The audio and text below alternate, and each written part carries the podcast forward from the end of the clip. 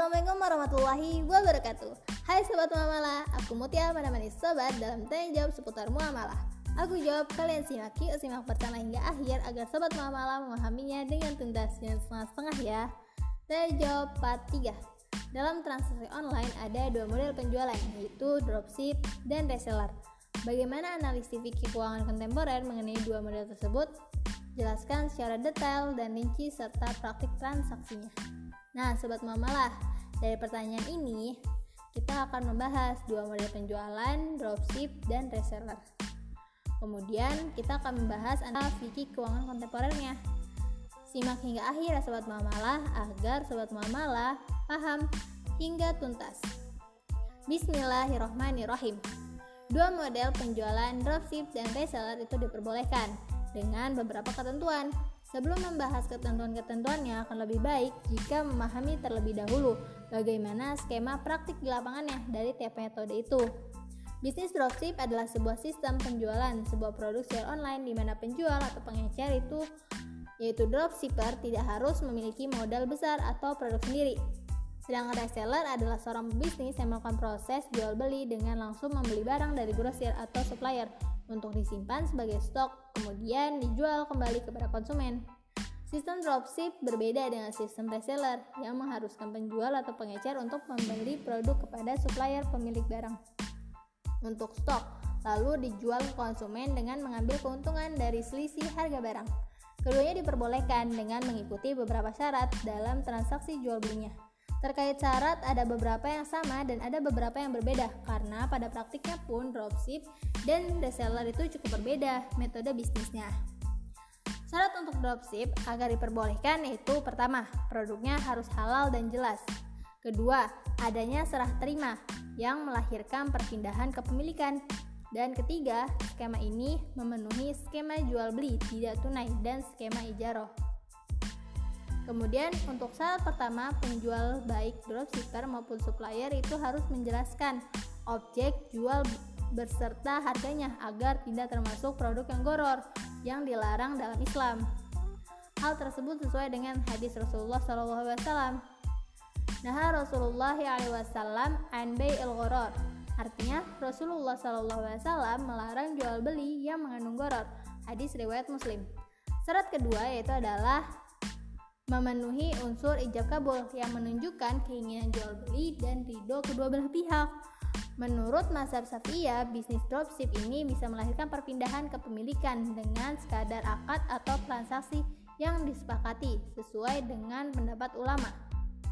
Nah, untuk syarat yang ketiga yaitu adalah akad antara dropshipper dengan pemesan adalah jual beli tidak tunai, seperti halnya reseller dan pembeli. Sedangkan akad antara dropshipper dan supplier itu merupakan akad ijaroh, yaitu dropshipper mendapatkan imbalan atau jasa pemasaran dan mendapatkan pembeli.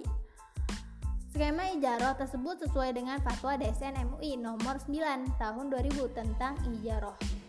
Imbalan yang diterima oleh dropshipper ini berbentuk nominal tertentu atau persentase yang telah disepakati antara produsen dan dropshipper imbalan yang akan didapatkannya itu harus jelas dan diketahuinya. Sebagaimana hadis riwayat Abza Rozak dari Abu Hurairah dan Abu Said Al-Hudri Nabi Shallallahu Alaihi Wasallam bersabda Barang siapa memperkerjakan pekerja beritahukanlah upahnya Nah, sobat mamala, dengan demikian, menurut fikih Islam, bisnis dropship itu dibolehkan dengan syarat produknya halal dan jelas serah terima, sehingga melahirkan perpindahan kepemilikan. Dan memenuhi skema jual beli tidak tunai dan skema ijaroh.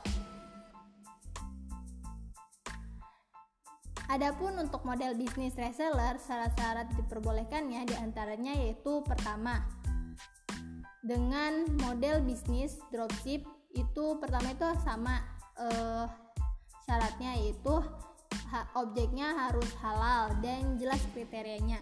Kemudian syarat yang kedua e, juga sama yaitu memenuhi ijab kabul yang menunjukkan keinginan jual beli dan ridho kedua belah pihak. Kemudian saat yang ketiga, nah ini yang berbeda dengan model bisnis dropship yaitu skema akad. Yang berlaku dalam transaksi reselling itu terdiri atas dua akad yakni akad antara reseller dan supplier. Adalah akad jual beli tunai. Dengan demikian supplier mendapatkan margin dan akad antara seller dan pembeli adalah akad tidak tunai. Keempat, penjual harus menjelaskan secara jujur tentang objek beserta harganya. Begitupun reseller harus terbuka kepada konsumennya. Dan syarat yang terakhir yaitu idealnya pembeli diberikan hak hiar jika barang yang dipesan tidak sesuai dengan pesanan atau kriterianya. Pembeli bisa membatalkan jual beli dengan ganti rugi atau melanjutkan jual beli. Nah, sobat muamalah sudah mulai paham kan ya?